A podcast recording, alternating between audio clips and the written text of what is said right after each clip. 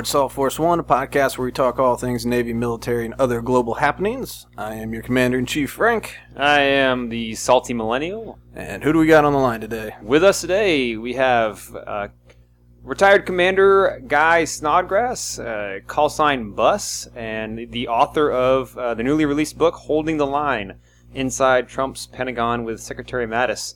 So, uh, Bus, do you have do you have you? Yeah, you sure do. Thanks Great. for having me, guys. Yeah, Great to be with you. I'm glad glad you're with us. Thanks for having thanks for coming on uh, Salt Force One. So uh, the the book came out a couple of days ago. It's been all, all over Twitter, and uh, you've been all over the news. Tell us what's it's been what's it been like since the uh, book rollout began. You know, it's been fast and furious, and it's interesting. It reminds me of a lot of what I learned from my own commanding officers along the way, right? Which is uh, just the importance of being humble, uh, having humility, because you realize this is kind of the flavor of the moment. But uh, while it's an honor to be out there sharing this experience and talking about it and what I learned behind the scenes that I think are important lessons for members of the military and for Americans to, to have access to and to understand because it's kind of an urgent period of time. Yeah. uh, as, as we all feel. But you can never lose sight of the fact that, again, it's kind of the flavor of the moment, and this too shall fade. So just make sure you always operate, you know, with ethical and uh, considerations in mind, and just don't do anything that would be silly. yeah. And I know you got uh, probably have more shows lined up uh, after this, and you want to have more. Uh, how how happy are you so far with the reception? With the, I don't know how, how people are picking it up. It seems like a lot of people are latching on to things like the uh, the military parade and stuff like that. So I'm very pleased with the reception. You know, we could have probably an hour long conversation just on the topic of how how do you create a strategy and how do you execute a strategy. I would tell you that it was not lost on me when I was writing this book. Look, I I've had a two decade career in the Navy. I was a commanding officer, and that as you gain that experience and exposure to other senior leaders, it changes how you approach things. So I knew when I wrote this book that it was going to, it ran a high risk certainly of being contentious. And I knew that mil- members of the military would debate whether it was the right decision to share this experience or whether I'd gone a step too far. And again, all along, I just want to make sure that the book was written in an apolitical sense. I didn't need to contribute to any of the hot political rhetoric. Wanted to make sure that the way I treated my experience and the people I worked with was through the lens of history. So you captured the things that will stand the test of time, but also with a lot of respect. And I'm glad to see that although it was difficult to get it through the Pentagon, certainly Secretary Mattis did not want to see this come out, and I can understand his perspective. But I've been very pleased that people from inside the Pentagon have reached out to say, we're really glad you're willing to tell our story. And a lot of people who I've known for years throughout the fleet, and even new people, have reached out to say, we, we're really glad you did this and that you did it uh, honorably, which Yeah. is important to me. No, I, I, I, I so we read the book, um, and I'll tell you first of all, fantastic. I recommend it. You, should, you know, people should go out and buy the book, um, read it. Uh, I can understand the debate. I, I'll be honest with you. Um, I, I am not sure that I would, if I were in your position, I'm just, you know, being fair and honest, I'm not sure I would write the book. Um, you know, I, for one, I'm, I'm, I'm floored that they didn't have you sign a non-disclosure agreement. Um, Hmm. but, uh, Oh, they do. They do Yeah. have you sign one, but it's Okay. it's the standard. You know, if you if you have a top secret or Okay. sensitive compartmentalized information, you know, you sign that, and of course, you know, this is getting back to you got to know the rules and regulations. And this is the stuff that I didn't learn until I was probably more senior, like a DH and beyond, which is, uh, excuse me, department head and beyond, which is, you know, it's always in your favor to understand what the rules and regulations are that that bind anything. But to your point, while I can certainly write a book that's unclassified, I get your point, which is, man, you know, is it really whether or not you can do it? Should you do it? And I understand why you're saying well, and uh, you know, it's just a debate that we should have, and uh, and I wanted that's part of what uh, we wanted to have you on here today. You know, it's contentious. We like that. Hell, I mean, this is the salty millennial. You know, we we play in that every day, so um, we want to hear about it. And I don't think that you know, there's this impression that like uh, I I even got warned like I shouldn't talk to you. Like that's crazy. like, Is that right? Yeah, ah. yeah. I was like, no, no, no, no, no, no, no. I'm allowed to talk to this guy. Persona non grata. yeah, right. So I'm going to talk to you, and we're going to talk about the book. But you know, so I was going to mention that we we read it. Uh, one person that apparently has not read it is um, James Mattis. Um, his comments have been less than um, warm uh, uh, to you, saying you know you phrase. Now I know this has been his his staff has said this, and they're they're, they're uh, uh, characters in the book like Dana White um, that uh, said you know sacrificing your honor and and so, and so forth. Uh, think that's pretty going a little too far. But uh, I'd like to hear. So, have any of them reached out to you personally, or is this all playing out in the press? It's all been playing out in the press, and again, there's so many rabbit holes we could go down as we talk Yeah. about this. Uh, as a as the guy, like one, let's press pause for one second and just say, you know, when I was a kid growing up, and you saw, I, I would watch the Navy commercials. It was like Navy, accelerate your life, Yeah. or join the Navy, see the world. It's like just think for a second about a two decade career where I could be a very deep engineering scientist background, become a fighter pilot and a Top Gun instructor. Then you go and you get to be a speechwriter for the CNO. Then you get to go be a commanding officer in Japan and then come back and be the communications director for the Secretary of Defense. Talk about just, I know that, in fact, I had a hand in some of the retention studies and, and finding ways to improve talent management, improve retention. But man, talk about a phenomenal career path in the Navy where you can, whether you're officer or enlisted, you have some flexibility and freedom to just be incredibly broad, have such great experiences. So Yeah. if you, you know, that's my, that's my pitch for the U.S. Navy right there. Yeah, no, if you, you know, if you take advantage of it, there's a lot of great opportunities out there, especially if you're willing to work hard. To go Man, sign sign your- me to- up. Yeah, yeah. Well, you're already on the path, man. Uh, You're well, so as you think about uh, what you just asked me, look, it, it's tough, and I stand certainly behind everything in the book. I wouldn't put something in the book if I didn't believe that I could back it up. Uh, and of course, to some of the points about uh, we can go down rabbit holes. There's this interesting element, and I've felt this previously in my career, where suddenly you feel like you're the su- you're the subject of something and you're under scrutiny, and so you, you feel this urge you got to respond, and Yeah. that's the danger from a strategic communication standpoint and from a strategy standpoint. You know, Secretary Mattis uh, responded, and it was put out by his scheduler. But uh, so he put it out through his scheduler, and it's one of those things where that drew a lot of interest to the book. Or if you, as you mentioned, Dana White and others have said, "Oh my gosh, I can't believe." It, it inadvertently calls more attention to the book, not Mhm. less. And so Yeah. it's an interesting point because they, no one probably would have thought twice about it until they raise it. So again, there's a lot of just interesting lessons about how do you communicate strategically that, uh, again, that would be a separate conversation. But it, while, while what I heard wasn't something that bothered me, I, I, I could expect people to be concerned if they find themselves on the pages of a book that came out. Uh, Yeah. I do stand behind what I said previously this week, which was I do believe deeply that Secretary Mattis in this case can't define my own honor, integrity, or my character. Of course, that's something we've learned from the day we put on the uniform that not only you, you define it for yourself, but it's about doing the right thing regardless of the consequences. It's not just when the political winds are in your favor. And that's why I feel very comfortable with this book. Hoorah! yeah, no, that's that's good stuff. Hey, um, you you mentioned retention, and I was going to ask you about your uh, white paper. Sure. Uh, you know, just very briefly because uh, you know this uh, this paper you wrote, uh, "Keep Weather Eye on the Horizon," is sort of that's uh, when I first learned of uh, of you.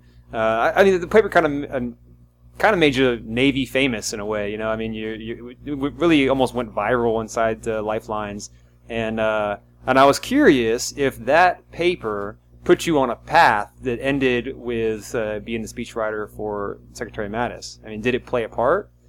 Uh, you mentioned that you were uh, CNO speechwriter uh, in the interim, but uh, you know, was that something that affected uh, how you ended up uh, with your career path? I can't say whether it did or didn't. In fact, it's interesting. Just like with the book now, I think there's always this element, you know, when you're just a normal person, right? You're, like, you're a human being, you're watching stuff, and if it has like this feeling of, ooh, I can't believe that guy or this gal just did that, and it's like, I want to learn more. And I, that's the only thing I can think of with the paper because I, just to give you a quick background, I had written this paper. I was very passionate about talent management and retention. I had some friends in Millington, of course, our home for human resources in the U.S. Navy, who had been expressing with to me for quite some time, oh my gosh, the retention indicators are going south in a hurry. The economy's good. Uh, there's a lot of hardships and challenges, not only for the service members in the Navy, but certainly their families. So we're seeing these indicators say that a lot of people are going to start leaving, especially in some of the tough billets. For example, uh, certain parts of naval aviation or Navy SEALs and others. And no one's doing anything about it. They haven't even acknowledged the problem. So I did a lot of research long story short, it felt like there was this interesting formula where if you take something like talent management, of course, where people are naturally interested and they're, and they're passionate about the topic, so they're ready to hear about it. If you underpin it with a lot of facts and data to make sure that it's accurate and you're not just using hyperbole, but if you can take those two elements and now you can wrap it in a compelling narrative, you know, you can write it in a way that people find engaging and they want to pick up. then you're going to have a lot more success. And that's the same same approach I had for the 2018 National Defense Strategy that got released publicly Yeah. because it, it wasn't something that was supposed to be a sleepy document that just sits on a shelf. We wanted to actually change the way Yeah. Americans and others saw the world. So, can it, did the white paper launch my current, you know, uh, place in life? I, I don't think that it did, but I certainly believe that it got some attention. Yeah, it was well written, and that and it had life, just like the NDS, you know, it had a voice, and uh, if you if you write well, then uh, people will read it. Hey, and five years after the fact, um, do you have any thoughts on the current situation of retention rates? All right, so, uh, so we're, gonna, we're, we're gonna take that offline because I, I do I do I've been instructed. Uh, I've been told there's no retention problem in the Navy right now. So uh, Hey, let me, if you don't mind, let me just say five seconds on that, and that is simply this. Uh, I'm, I'm honored and pleased. I'm working on a book right now for the U.S. Naval Institute that's going to be, they've got this thing called a Wheel Book series. They, they study topics like leadership or, uh, seamanship, you know, and then they kind of collapse all these really good articles throughout history into a, a book that someone edits. And so they asked me about a year ago to, to put one together that's going to be about talent management and retention uh, and, yes. and manpower. But what that gave me an opportunity to do was look back through the pages of Proceedings magazine and find where you're not just talking like five years, ten years, you're talking decades worth of people who have been examining talent management, have, have been examining manpower on both the officer and enlisted side, what role that uh, working spouses play, all these different factors. So while it, it always feels new and fresh, I think it's because it's a perennial issue that Yeah. people are interested in, and it's something that we should remain vigilant about. You want to make the best experience for the service Yeah. member Well, I want to. I definitely. You and I, I. I would love to talk about this uh, offline, but remaining vigilant, and that's like, like that's I think the point, and to be able to question these things, and then and be corrected if you're wrong. But to, but you have to ask the question. You can't ignore the problem, or you can't. i- If there is no problem, good. You but find that out too. you can't be barred from asking the question. Um, and, uh, And- so anyway, so it's well, been say real quick on that point. Yeah. That's a great point you just made, Salty, and that is this. Uh, nothing I believe is more damaging to an organization than if you are either A, unwilling to look for problems, right? You want to sweep them under the rug, because then everyone knows they exist. They just believe that senior leaders are are not willing to touch it, and that's that's just bad for morale, and it's Yeah. bad for esprit Yeah. de corps because you feel like you're part of a losing organization And it festers. you know, profe- yeah, professionals invite scrutiny. So you always want to sit there and say, hey, let's not just say we're the best organization. Let's actually do things Yes. underneath the scenes to make sure we really are living up to our own hype. Absolutely. and So- even though he forgot to say at the beginning of this show, you can't call him Jimmy, although it's fun to call him Salty. yeah. No, no, yep, yep. Not, not hiding. Okay, so hey, we have so much I want to ask you. All right, let's get into the book. Um, let's talk about the Navy, and this is a, a Navy podcast. So um, I want to hear a little bit about uh, Mattis. So in your time with Mattis as the secretary, you know, and his relationship with the Navy, y- you mentioned uh, he was fond of uh, Admiral Richardson, the CNO, during the time, uh, but did not recommend him uh, for the chairman job. Uh, you referenced the 2017 collisions, a huge part of uh, our uh, surface warfare community and the Navy at, at large. I mean, that's a big reason why I'm even doing this today. Um, was that the reason he gave Richardson? Uh, Did was that a conversation that happened?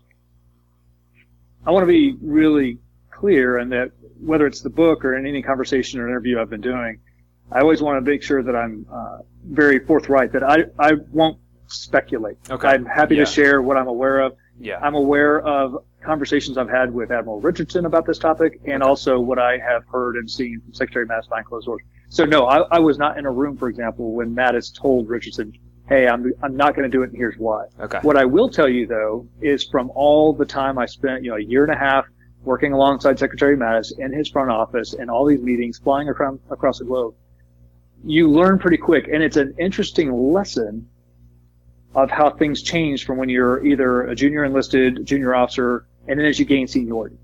Because there's a great book out there called What Got You Here Won't Get You There. Okay. And I think that's so apropos for this kind of like topic you just asked because it doesn't up until the point you're about an 0506, it really is. It's performance. It's how do you how do your fit reps look and how do you rack and stack against the person to your left, the person to your right as you go into a selection board. As you get into those senior ranks, as you get into Navy captain in our case, or as you get into admiral beyond, there's a lot of politics at play. And and Yeah. I do know that having had the ship collisions, there were some other things occurring in the Navy. We had the physiological episodes. for the aviation community. You had the USS Ford with the setbacks and the cost overruns. There were a lot of things that somewhat highlighted the Navy as it wasn't the most um, yeah, no, we weren't firing it all yeah, on cylinders. And, and here's and you got to draw it one line further, which is just imagine if you took that background, unfortunate as it is for Admiral Richardson, but if you took that background and that and what's on the public record, and now you put him in front of Congress and try to get him confirmed as as chairman, for example, then it's just going to be an uphill battle There's because there's lot, just too yeah. much there. Yeah.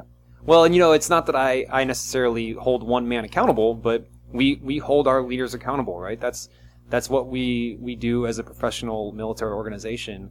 Um, we should all be accountable for these things, but uh, the the the impression that I got, not not just from him, and I never met the man, but public comments uh, from him and others, uh, was a sort of a downplaying of these events and the. the um, that it wasn't necessarily something that um, was systemic throughout the Navy and uh, regard, you know, wasn't a systemic problem. These were more individual problems that uh, were occurring intermittently, and um, it just it wasn't exactly the tone I would expect from somebody who wanted to embrace uh, the state of where we were and say, okay, we're gonna get better. You know, we're uh, we're professional and uh, we're gonna we're gonna move forward, but we're gonna embrace what we what we know to be problems and, and, and go forward uh, unapologetically. You know, open kimono. And I just I don't know Uh, the Right. tone I, I didn't so anyway I'm, I'm, I'm, I'm editorializing here and I, I, I want to ask you questions but the uh, the relationship with the the Navy um, you know from Mattis's perspective and also you know from uh,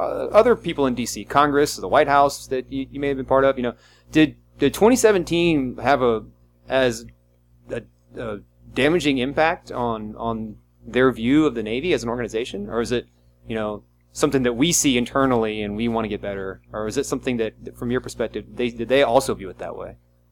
Well, you could say it's maybe both, right? So yes, it was a very, uh, it was a very public and very just. Um, I'm trying to think of the right word. I mean, it was it was devastating, Yeah. right? You lose 17 sailors across two ship collisions with the McCain and the Fitzgerald, and I mean, these sailors lost their lives, and and by all accounts, as you read, I, I remember reading the ProPublica. Kind of, they did they did it really just they brought you into that scene, Yeah. and it was jarring. I mean, it was like wow, uh, they they really brought to life, which just made me reflect on the fact that this didn't have to happen. You know, this is this is standard operations if you're on a ship, and that's why I think people were really worried. But I wouldn't say you could hang the Navy's, you know, whether the stock is up or stock is down on simply those two collisions. Okay. I think having those two collisions back to back, like I mentioned, there were some other headwinds that the Navy's been facing. There have been some communities that have come under fire for various reasons, and and it's interesting because when you've had a chance to be behind the scenes, right, and you're and it's not even that Mattis is telling me these things. It's just you're now in these political waters and you can actually see them moving, right? So you're like this one ship amongst many that are bobbing on the waves, and you can get the sense that, oh man, the Air Force in this case, like with General Goldfein and uh, Secretary Heather Wilson, I mean, they were kind of firing on all cylinders. They're, you know, they're when when Mattis says, I want to cut back on the bureaucratic red tape and I want to get rid of as much of the GMT requirements as we can. We want to focus on warfighting, not on administrivia. And we all said amen. And of course, the Air Force, man, it was like a week later, she came back and said, Mr. Secretary, we've already reduced it by 50% your ship cost. That's impressive. So you just get this sense of kind of like, hey, some services are moving forward, some services are kind of shuffling sideways or back. So I think the Navy, of course, writ large is in a great position. It is a maritime century. We have a lot of concerns in the Indo-Pacific and other things we need to be worried about. And look, America is a globally distributed nation in some respects. We have we have interests around the world, and, and Yeah. one of the most effective ways to handle that is with sea power. Yeah, and we were, we're a mercantile republic. I mean, we depend on that. And you know, I agree. It's a, it's a maritime century, and uh, the stakes are high. Um, I'm not uh, I'm not convinced we are where we need to be. Um, there's report after report that uh, you know our grades are more like a uh, marginal. In fact, that one just came out from uh, you know marginal grades, and you know we, we know we need which to, was an improvement. apparently, but uh, we're, we're we're getting better. It- we're getting better, but we know the stakes are, are very high. We've got China, Russia, of course, we've got all the different conflicts in the Middle East, but uh, you know we we've got more threats than we can count, and uh, we've got to be ready for all of them. And the Navy is going to play a, a huge part in that. So you know, I, What, I- what, yeah, real yeah. quick, if you don't mind, just, uh, James, real quick, just I just want to make a point there because think about this for a second, just how difficult that communication problem is where on the one hand, a lot of people and senior leaders, of course, believe what Secretary Mattis and others have said, which is we don't ever talk about our readiness in a public forum because you don't Mm. want to really show your cards, whether they're great cards or, or bad cards. You just don't want to talk about it because you don't want to inadvertently embolden your Yeah. adversary or, They- or your I- enemy.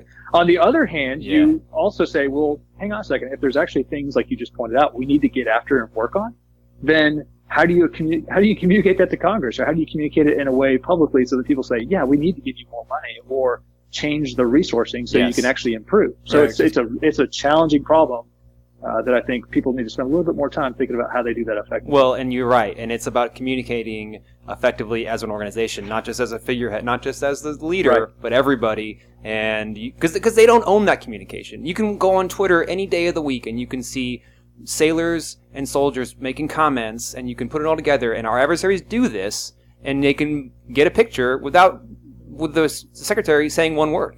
And the unfortunate reality is that uh, Congress is not going to get moving if it's not going to give them any votes. You know, Yeah. like uh, it's like we need more money. It's like, eh, that doesn't sound like a fancy program. Yeah. So anyway, so it's uh, it's getting better. That I'll, I'll leave it at that. I, I did want to ask about uh, some things that you, you referenced in your book with uh, meetings with uh, President Trump. You know, I, I, he he made a comment, um, something to the effect of, "The next time that Iranian boats uh, harass one of our ships, I want the captain to blow him out of the water." Yeah. And um, I don't think he said that behind closed doors, but uh, he said things like that in public before.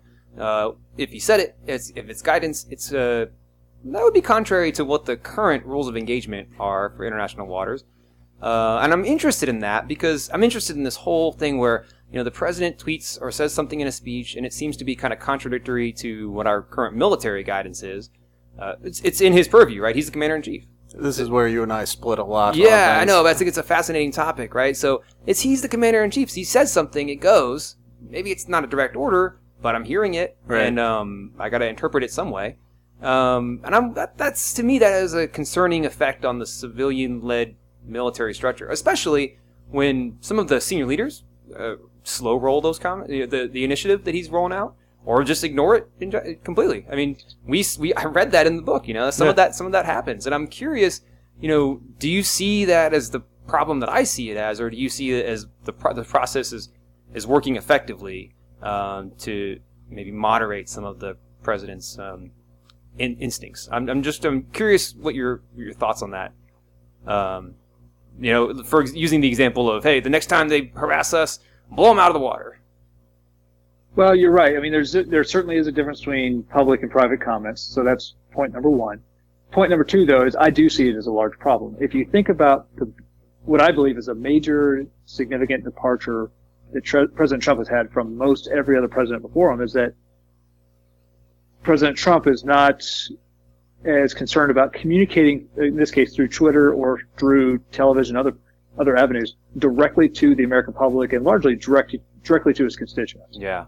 Now, that puts you in a bind because, as a lot of us know, right, so when you're coming up as a leader in the Navy, whether you're officer or enlisted, doesn't matter. I mean, you realize pretty quick that it's part of your job is to avoid the appearance of impropriety. It's not just that it's legally accurate or ethically accurate. You gotta make sure that it doesn't, it couldn't even be misconstrued as being legally or ethically challenged.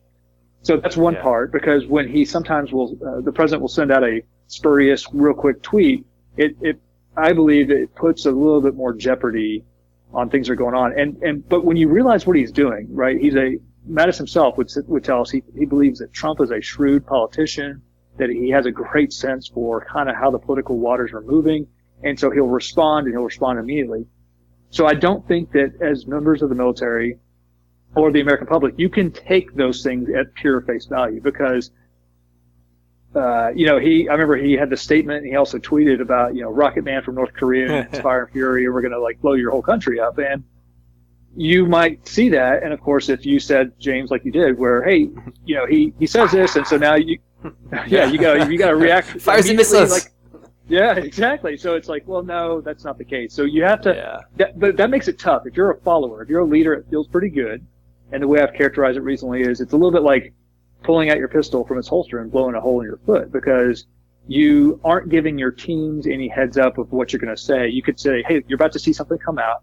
just realize I'm talking to the base, don't react. And it's like, okay, Yeah. got it. Thanks for the heads up. But when you don't get that warning, like we did with the transgender tweet, the Right. creation of the Space Force, Right. or the we're stepping out of military exercises with North Korea, Yes. or I'm sorry, with South Korea, or you know, it's like this and this and this, and then you find that what you really are doing, is you're reducing the ability of those you lead to be effective. Yeah, That's because- the part where it's dangerous. That's not rhetoric. That's him telling the department to do something. I, I feel so like there's it's there- there's improved, fire and though. fury is rhetoric. Please don't fire on North Korea right now. I'm saying it, but don't do it. Mm. And that's that's fine. I mean, I get rhetoric, but he he also does the things on the other side where he says, and he looks around for General Dunford and says, "Please go execute this." Mhm. you know, and he's like expecting a response from General Dunford standing right next to him.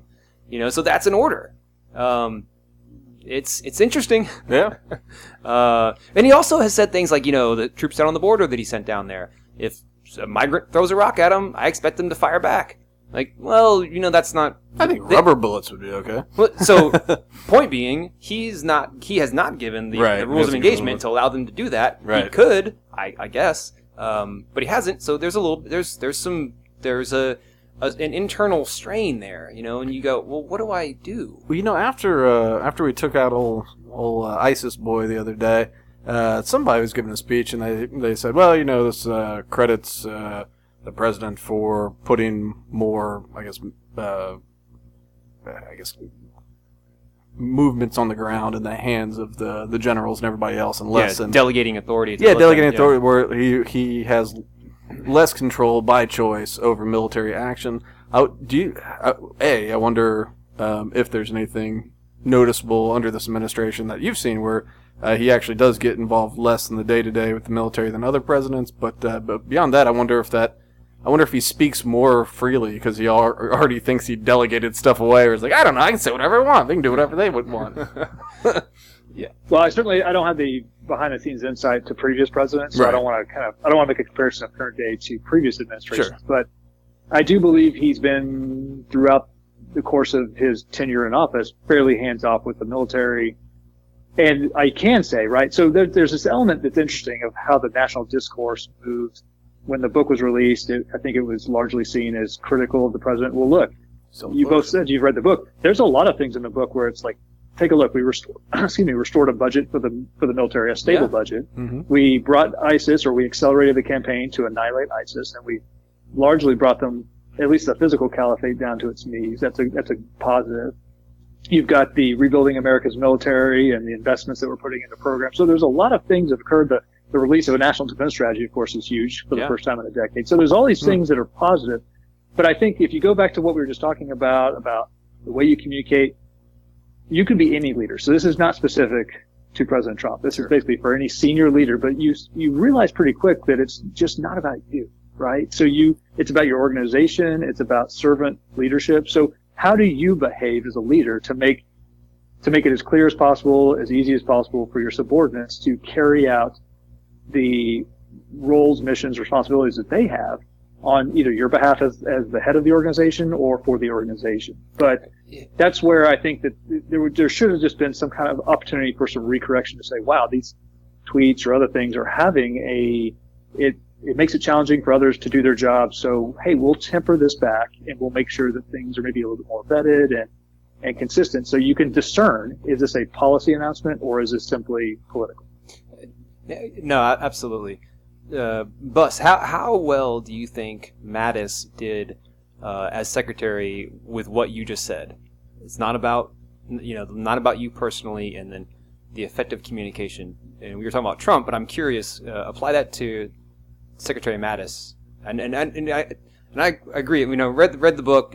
Uh, you maintain a, an even tone throughout the book, which I thought was impressive. Right. Uh, you didn't you didn't go too far one way or another, either politically or in terms of um, uh, describing the character uh, or just the, the, the events and the, of the, and the people that are involved. I'd say character. He yeah, yeah. kept glowing on Mattis for the most part. Yeah, no, I mean it's, it's very fair. Um, so so I'm, that's why I'm asking because I'm really curious what your thoughts are on his, you know, as as a secretary, not as a general, because there's no debate there. as a general, I mean, he could have been a five star general. Right. Um, but as a Secretary of Defense, was he an effective uh, leader and communicator?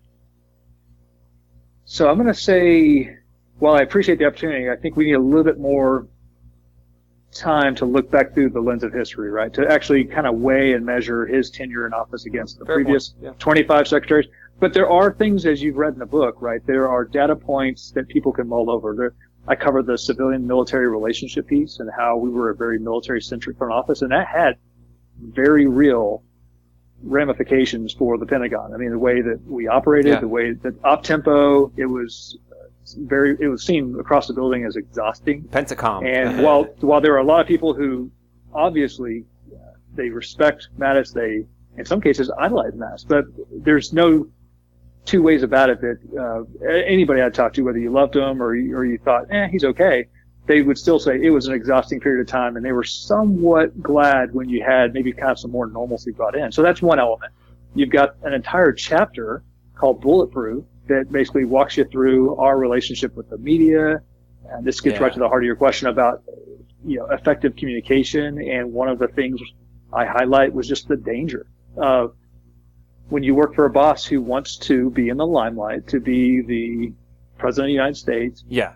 you realize pretty quickly that if you get out in front of your boss, you're, especially publicly, if you say something he disagrees with, he will Run you over. correct you publicly, and it will make you, especially in the Washington D.C. kind of circles, it'll make you look like you've been diminished. People will start to chatter about that. That reduces your effectiveness. Yeah. Mattis's answer to this was simply, let's minimize contact with the press because that way there's less risk, and especially minimize contact on TV and other things. So Yeah. whether it was the way he led behind the scenes, the communication aspects, there's a lot in the book that I think people and your listeners can engage with to judge for themselves whether they feel that it was effective or not. And look, uh, yeah, I even say at the end of the book, in the epilogue, that that was a significant reason I wrote the book. It wasn't just because of the period of time we live in right now, and I believe Americans need to have more openness and transparency into their government, appropriately so. You don't do something that's classified or release something that would be damaging, but you provide that behind the scenes look so people can say, this is how the government's actually functioning, how the Department of Defense functioning. What do I think about this? What do I think about what you just asked? Was he effective? Was he ineffective? Uh, it's really not for me as one person to pass judgment on that, but I, I do think I've left some breadcrumbs for guys like you and others and historians to look at and say, now we have a better idea of how to, how to answer that question. So I've got a question about the the Pentagon stuff with the I guess military leadership, uh, the strain on civilians and all that. I'm a civilian. I'm, I'm not in any service, and I never have been. Um, and this, this this question is born from my own ignorance, admittedly. What uh, I guess what was so stressful for the civilians at the Pentagon having that kind of military leadership? Was it uh, longer hours? Was it uh, the quicker turnaround? I know you touched on it a little bit, but still reading the, the chapter, I wasn't totally clear on that. Sure. So there's probably a couple things. One would be civilian control of the military was discussed a lot. The fact that because we had a fair, you know, military centric front office and because in this case, then two star, uh, Rear Admiral Craig Fowler was the senior military assistant, but it was run just like a ship. You know, Mattis was definitely the service secretary out doing a lot of things. You had the chief of staff, a guy named Kevin Sweeney, who was a retired one star admiral, but he kind of ran, you know, the office as the CEO.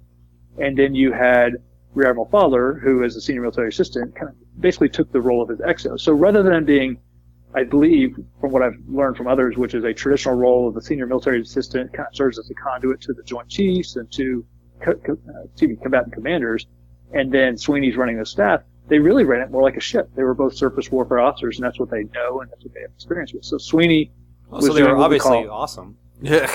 so, so they were looking up and Sweeney was looking up and out, communicating with the other cabinet, uh, not, not necessarily officials, but other cabinet uh, departments, other departments within the government. Fowler was working down and in, but that meant that by default, Fowler, as a as a uniform two star, was directing senior civilians what to do, and they took umbrage with that. Hmm. So that was a major point of friction because now you have, in a lot of cases, junior military individuals telling senior civilians what to do and how to do it. To your other uh, point about the urgency, I don't think people really, I've never seen anybody, whether they were a public servant or military officer or military uh, enlisted or officer, who would push back on, hey, I need to stay a little bit longer or I need to be more responsive. The danger was letting the urgency of the immediate need overrun the strategic long-term goals.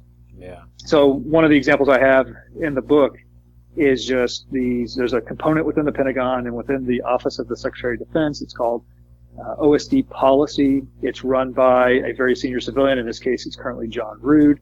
And so he runs the policy shop. Well, these are experts, you know, like just like we've seen in the news recently with Lieutenant Colonel Vindman, who is a military member who runs Ukraine for the White House. Well, guess what? We have someone who runs U- Ukraine for us. We have uh, a Deputy Assistant Secretary of Defense, Laura Cooper. We have Katie Wilbarger, who's in policy. All these senior individuals, and they have expertise in this area and they need to push information uphill. So if you get frantic phone calls from our front office constantly saying, forget all that, I need you to do this thing right now because Mattis just asked for it, drop everything else, you really fracture the lines of communication and it means that we're getting things we're asking for, but I felt like during a lot of periods of time we weren't asking the right questions and because they were now being very reactive, they stopped pushing it up to us. So there's yeah. probably things we should have been aware of that we weren't. That did clarify it. Thank you. Do you think that had anything to do with Mattis's, um, uh, or, you know, his reputation, his aura, his, you know, his Saint Mattis and all this stuff? You know, was, was there? Because I know I know this to be true from my perspective. Of course, I'm 17 rungs down the ladder, but from my foxhole, there's a, almost a reverence for him when he was a four-star general, uh, coming out of CENTCOM, and and then uh, everybody was excited for him to be um, uh, confirmed as the Secretary of Defense within his own staff, was there a certain reverence for his for him personally that caused yes. that that urgency?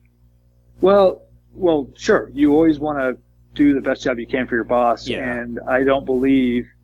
And this is a tough statement to say because I don't want you to hear this as I'm lumping myself in as like some kind of superstar. I mean, that's not the case. But no, no, he, that's fine. he rallied he rallied people to his flag that he knew were proven performers and hard workers and yeah. who would bend over backwards. And and that's why we became this very small, very close, just kind of like there was like eight to maybe a dozen of us that were in on almost everything, and we were directing a lot of traffic throughout the Pentagon. Right. I mean, just like I described in the book, uh, where he had a meeting with Senator, then Senator John McCain, and he needed a plus one, and, and rather than take his legislative affairs expert, he took me. Yeah, you and guys. So yeah, there's, yep. yeah, there's just like you know, so he he relied very heavily on us that meant that certainly he would get things on the timeline he wanted. I mean, there were hours, there were days where I would spend 16 to 18 hours in the Pentagon to get some, to crash on something for him, go home, literally grab about four to five hours of sleep, wake up, shove some food down my gullet, and then get right back to work because you just had to do it. Uh, there, you just did, but it all was born for a great deal of respect for Secretary Mattis. And I, I appreciate what you guys said at the onset, which is that it came across loud and clear when you read the book. Oh yeah. Not yeah, just responding to not just responding to headlines that you've seen, but reading the book and you sit there and say, hey, you know, there's a lot of respect for Secretary Mattis because I oh. believe that was well earned, and I believe that he certainly uh, the the service he gave the country and he gave the president was uh, was a real treat to watch. Personally. Yeah. And you're, you you were writing from your perspective firsthand, and uh, you were very clear about that when when you were talking about things that you witnessed personally, and then when you were talking about things that somebody else maybe told you, but you you were simply being uh, forthright, and I thought that even tone was just impressive to to read, and it, it made it enjoyable to read, and especially because I'm as a staff officer. I mean, I served on uh, and do serve on military staffs, so you know, almost like at some points I'm, I'm I'm reading this like it was a drama. Uh, it, it, it, had a bit of a. It, it, it did, but uh, so and I and I'd actually want to ask about um, that, a good point to, to turn on this wait, one. Wait, wait, wait, Oh yeah, okay, go ahead. Just uh, on the whole writing it like a drum thing, I, I do have a question just as far as uh, you know the the different quotes in here. I mean, are these are they exact quotes? Like, do you did you have a way to, to take that specific notes or? Yeah, you had your notes, right? Or did, or was it like as you recall, and you're just putting it in there, just kind of make it more in a storytelling style? No, I would say that most uh, one, I stand behind everything in the book. If of I course. quote, it's because I felt very comfortable either recreating this, the scene or referring to materials I had on hand to make sure that they were accurate. There's there is something I think it's important to share with your audience, right? Because you do you cater to an audience who, like you said, maritime professionals, people who uh, very much are in currently serving right now. And two lessons I learned as I walked through this process. One of which was if you hold a TSSCI clearance, you have an obligation to submit your writings, whether it could be a magazine article or your, a book, to the Pentagon, so they get a chance to review it to ensure no classified information is inadvertently disclosed. So that was something I learned at the end of last year. uh, which was good to know because I hadn't been aware of it before. Good to and know. the second part of this too, yeah, it's actually yeah, you want to do that. Uh, the second thing too is just making sure that, like you said, like this whole compelling narrative aspect. Um, if you take professional notes, like if you're in meetings and you're taking notes, then yeah, I mean, I would either daily or at the worst, if we were running hard, you know, weekly, we had a staff sergeant who typically closed down the office and he'd come by and, hey, sir, you know, what, you got anything for me? And I'd hand him the burn bag. I'd be like, oh, dude, hang on a second. I'd rip out the pages of my professional notebook and you toss them in the burn bag to make Yeah. sure that these notes, which were taken in classified settings, were destroyed. Now, there's nothing that precludes you, and in a lot of cases, I actually recommend that individuals keep a journal. I mean, it's it helps jog your memory. Once you write something down, of course, you tend to remember it. So when you think about the quotes in the book, it's not only did I take the notes real time, not only did I usually refer to them again to write material for the, for the secretary, but then also as I kept my own personal journal at home, as I would just recollect my thoughts, that's all material that I could go back to. And it made it very easy to write the book because look, for a year and a half, my whole job was to study Mattis, Yeah. to observe him closely, to kind of get inside of his head, quite frankly, so that I could minimize the amount of time he had to spend, you know, giving feedback on a speech or on the national defense strategy, stuff like that. And of course, he was Uh, a so big, made it pretty uh, and he was a big uh, supporter of, of keeping a journal. It seems by the by that closet. Full Oh, of- yeah. Yeah, yeah. You know, he he. Uh, there was a one of the leading anecdotes in the book is when he brought us in for our very first session with him. So it was it was me at the time. It was uh, actually my predecessor in the communications director role, a guy named Justin Mikolay, also a former Navy guy. And then we had a civilian with us, uh, Bill Rivers, who's a terrific guy. He came from the Senate, uh, younger, but he came in with us. So we're having our very first meeting with Mattis. We're in his personal office. I mean, you're just like, wow, this is incredible. I can't believe I'm here. And he shared with us about how he had learned early on. He had, he had gone down to San Francisco and uh, met up with a longshoreman who shared with him basically write down every everything interesting you find, uh, and it'll change your life. And so Mattis has done that for decades, and he has these three uh, books, three binders in his in that closet when he was secretary. He still got them at his house now. Uh, called his books of wisdom, and it was like all these quotes, all these sayings, all these different things he had collected or emails that he had received that he had collected and kept, and he refers back to them. So as a speechwriter, man, it was glorious. Like you had just years and years and years of notes and speeches and things you could refer back to to really help make sure that when you wrote for him, that he sounded like himself. It wasn't just me putting words in his mouth. Yeah, and that's that's really tough to do. I, uh, I'm not a speechwriter, but I do a little bit of that in my uh, my day job, and uh, I I empathize with you. Um, and you know something else that uh, really resonated with me uh, was your description, and we talked about this a little bit. How uh, how Mattis uh, worked his staff. Um, you know, you you said it uh, pretty plainly, and uh, you didn't say you know he didn't uh, wear out. I mean, he he, he did kind of wear out his staff, but uh, like you said, you had a few uh, high performers, a small group of high performers. Um, definitely didn't come across like he treated his staff unfairly. No, Um, but uh, you know, you have a quote in there. This uh, a joke he made. You know, you find your horse and ride them. When they drop, you shoot them. Find another horse. Um, Right. And I know that was a joke, uh, but you know, I, it resonated with me because it's that's that attitude um, is not unique to Mattis. I mean, I've I've worked for people like that. I've seen it happen. Um, you know, you you know, guys like him demand selfless sacrifice. Uh, he, for example, did not marry. Um, so he's a little unique in that respect. Um, but it, it seems like he holds himself to the same standard. he does, yeah. So I'm not saying that in and of itself is bad, but this is what I'm getting to. And you write about this in the book. It gets very personal. You talk about how you elected not to take the uh, selection for nuclear power, which would have made you the commanding officer of an aircraft carrier.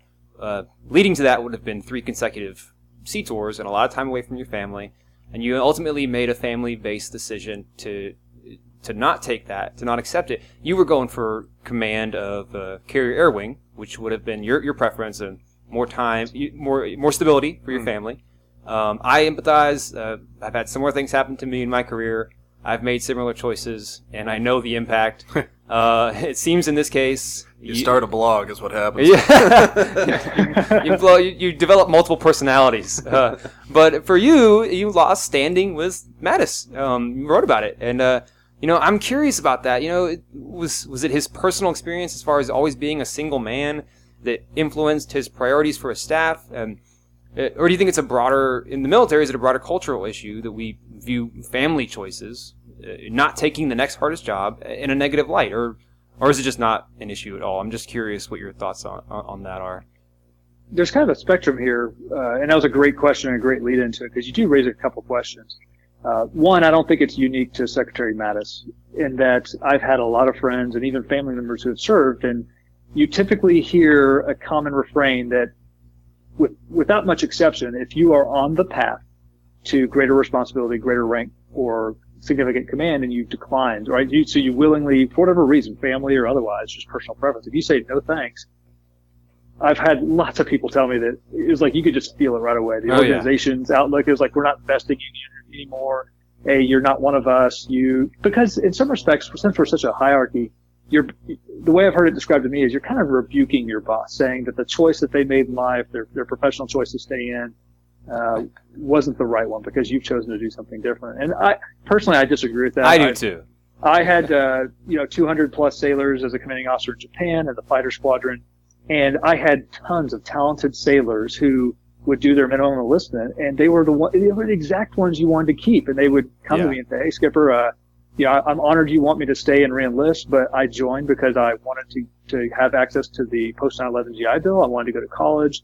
No one in my family's gone to college. I want to. This is my pathway to get it. I'm like, right on, man, because you had a plan. I just want to make sure you're taken care of how can I write some letters for you? What can I do to help you out? And so I say that because that was that was an ar- area that I found personally disappointing, and I do share it in the book, which is simply I was disappointed that when I when I was in a situation based on my family's needs to turn down major command, in this case command uh, or the pipeline that would lead to command of an aircraft carrier, that I understood the Navy's position, which is, look, we're not going to make an exception for you. I've, I've seen that happen in the past, and it usually backfires. People, uh, it, it doesn't play well with the masses. I understood that, and I and I didn't want any special, dis, you know, any special decisions made on my behalf. Yeah. But you would still hope that there's a pathway forward.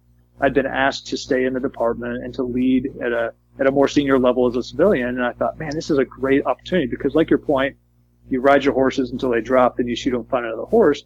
We had, had we had had no one in the office, especially a civilian, who'd come in, work for a year or two years, do great work, and then succeed and go off and do something. And, and what kind of message does that send?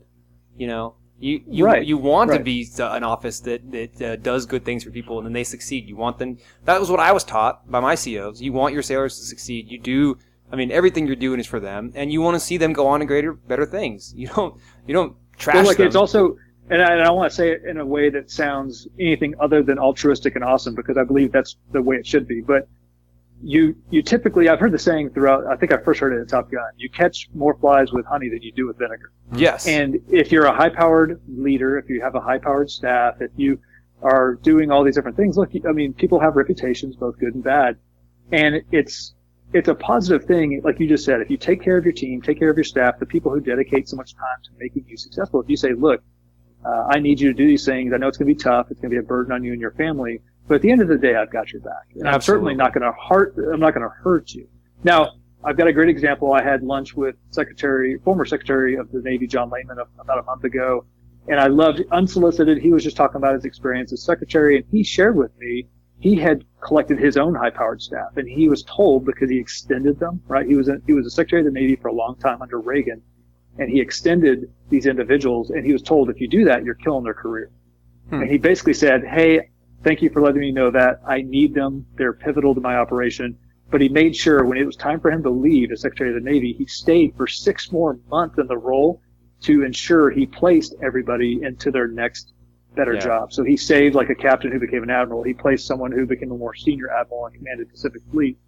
And uh, to me that was like a great example of, of what a leader should do yeah. is be someone who says, you put, you, you just expended so much energy on my behalf and that meant a lot. And certainly you're doing it on organization's behalf as well, but I'm going to make sure you don't get hurt because you did that. But I think they're. I mean, I think uh, the modern military is going to have to take some sort of steps to realize that having the standard, like uh, my my future father-in-law, when he enlisted in the Marines, he was told this is not a job for a family man. If you, you know, like, don't, you shouldn't be here if you want to have a family, you know. And uh, obviously, that's not really a realistic standard. So at some point, there's got to be some sort of changes in the way that the career paths can move forward. Not not special for one-offs, but for everybody, you know. Yeah, I mean, Well, I've got a real quick uh, pithy thing to share that I've always liked. We like I heard pithy. it from. Yeah, I liked it from the. Uh, so I was the executive officer for a phenomenal leader. His name's Dave Pollard. He's currently the executive officer for uh, the, the carrier. I believe it's the Ronald Reagan right now in Japan. And so I got to run behind him as his XO. And one of the things he would always tell sailors is, work like you're staying in, but plan like you're getting out. yeah. And I think that that's a great mindset because look, always do your best job, give it everything you've got, but never lose sight of the fact that sometimes just by fate and timing, things can go sideways. And I've, I've lived that for a long time.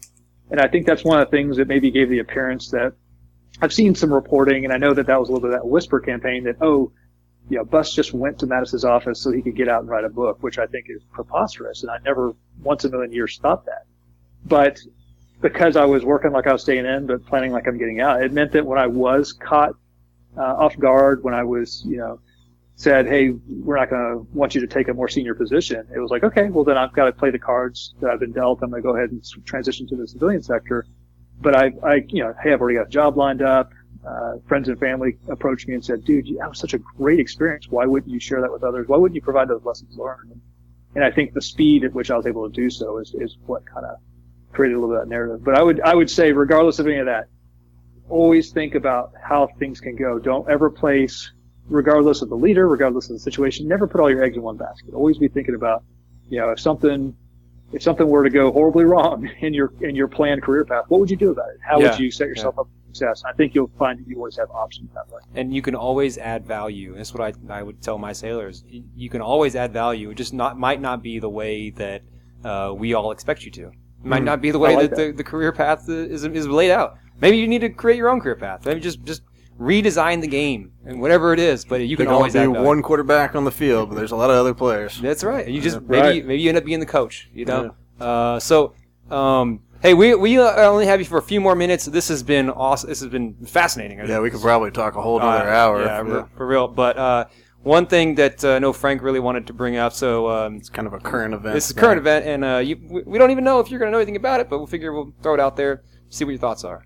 So, uh, so a guy that used to to work in the White House, who's making news today, is uh, who's being identified as a whistleblower. Did you ever come across this guy, this Eric uh, Ciaramella?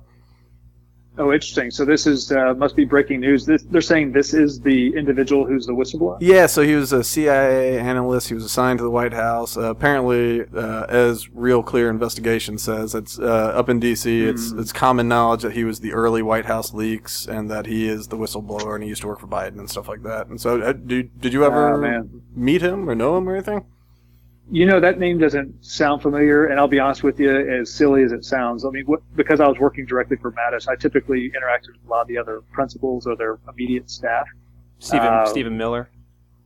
Stephen Miller's one from the White House, for example, or or two or three of the White House speechwriters. Right, if we're working a presidential speech, or you know, then you would work directly with your counterparts. And Stephen Miller was mine at the White House, or your, you know, like Secretary General Stoltenberg from NATO. I'd be talking with like his communications director, or that kind of stuff. Hmm. So we did, we typically didn't get down too far into another organization's bureaucracy because it just didn't seem appropriate. But uh, I, I will tell you, I'm, I'm a little disheartened that it sounds like that person's been ousted, and especially when I when I did see early reporting that this was a individual who was in the CIA who was here from this period of time to this other period. I'm like that that narrows it down pretty quick. Well, yeah. And and- so if that re- if that reporting is accurate, then I again, I mean, this is a federally protected space. It should be something that we shouldn't be trying to pierce that bubble. We should be protecting it because the last thing you want to do is dissuade people from highlighting things that might be actually dangerous to the country. Well, the, logic they gave in uh, releasing his name was that, um, you know, one, he might not necessarily qualify under the whistleblower statute, but uh, two, he was working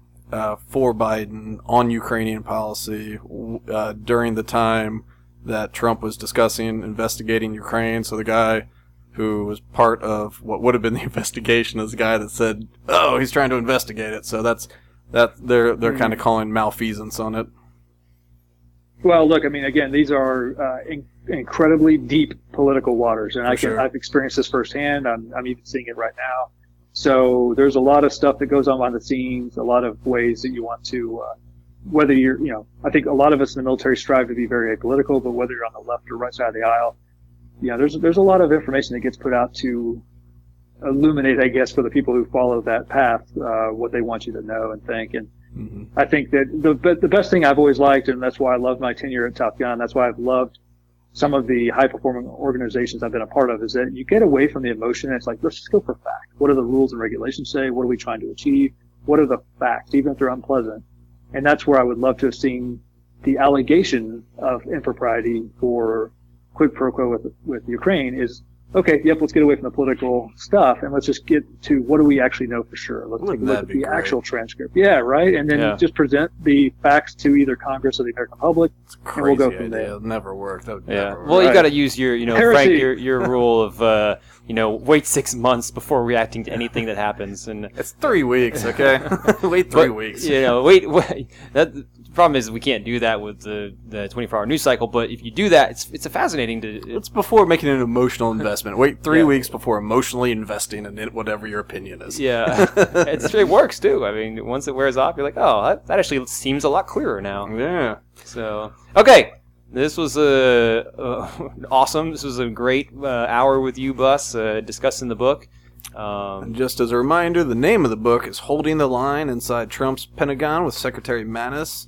He is retired Commander Guy Snodgrass. You can buy the book on Amazon. We suggest doing it. It's a good read.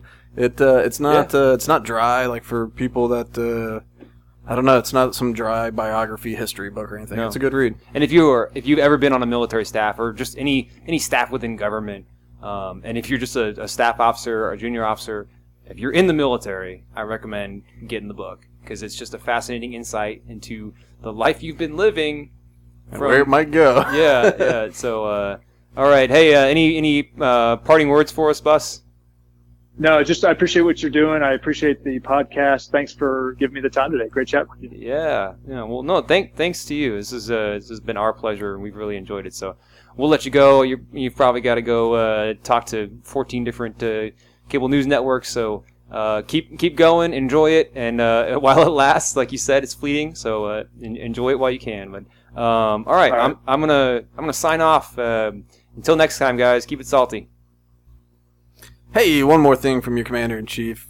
Don't forget to follow us on iTunes, SoundCloud, or anywhere else you can get your podcasts. Also, you can go to saltyherald.com to find our newest merch store where you can get your salty shirt, or even better, the salal, the the salal. Salam. The- the- Assalamu alaikum. Ah, yeah, salam. Inshallah. Uh, but uh, inshallah, you will buy it. Um, the salty millennial's not funny, or okay, boomer. Okay, Boomer, with a really cool graphic of a ballistic missile submarine. So get it? Navy pun. Okay, Boomer.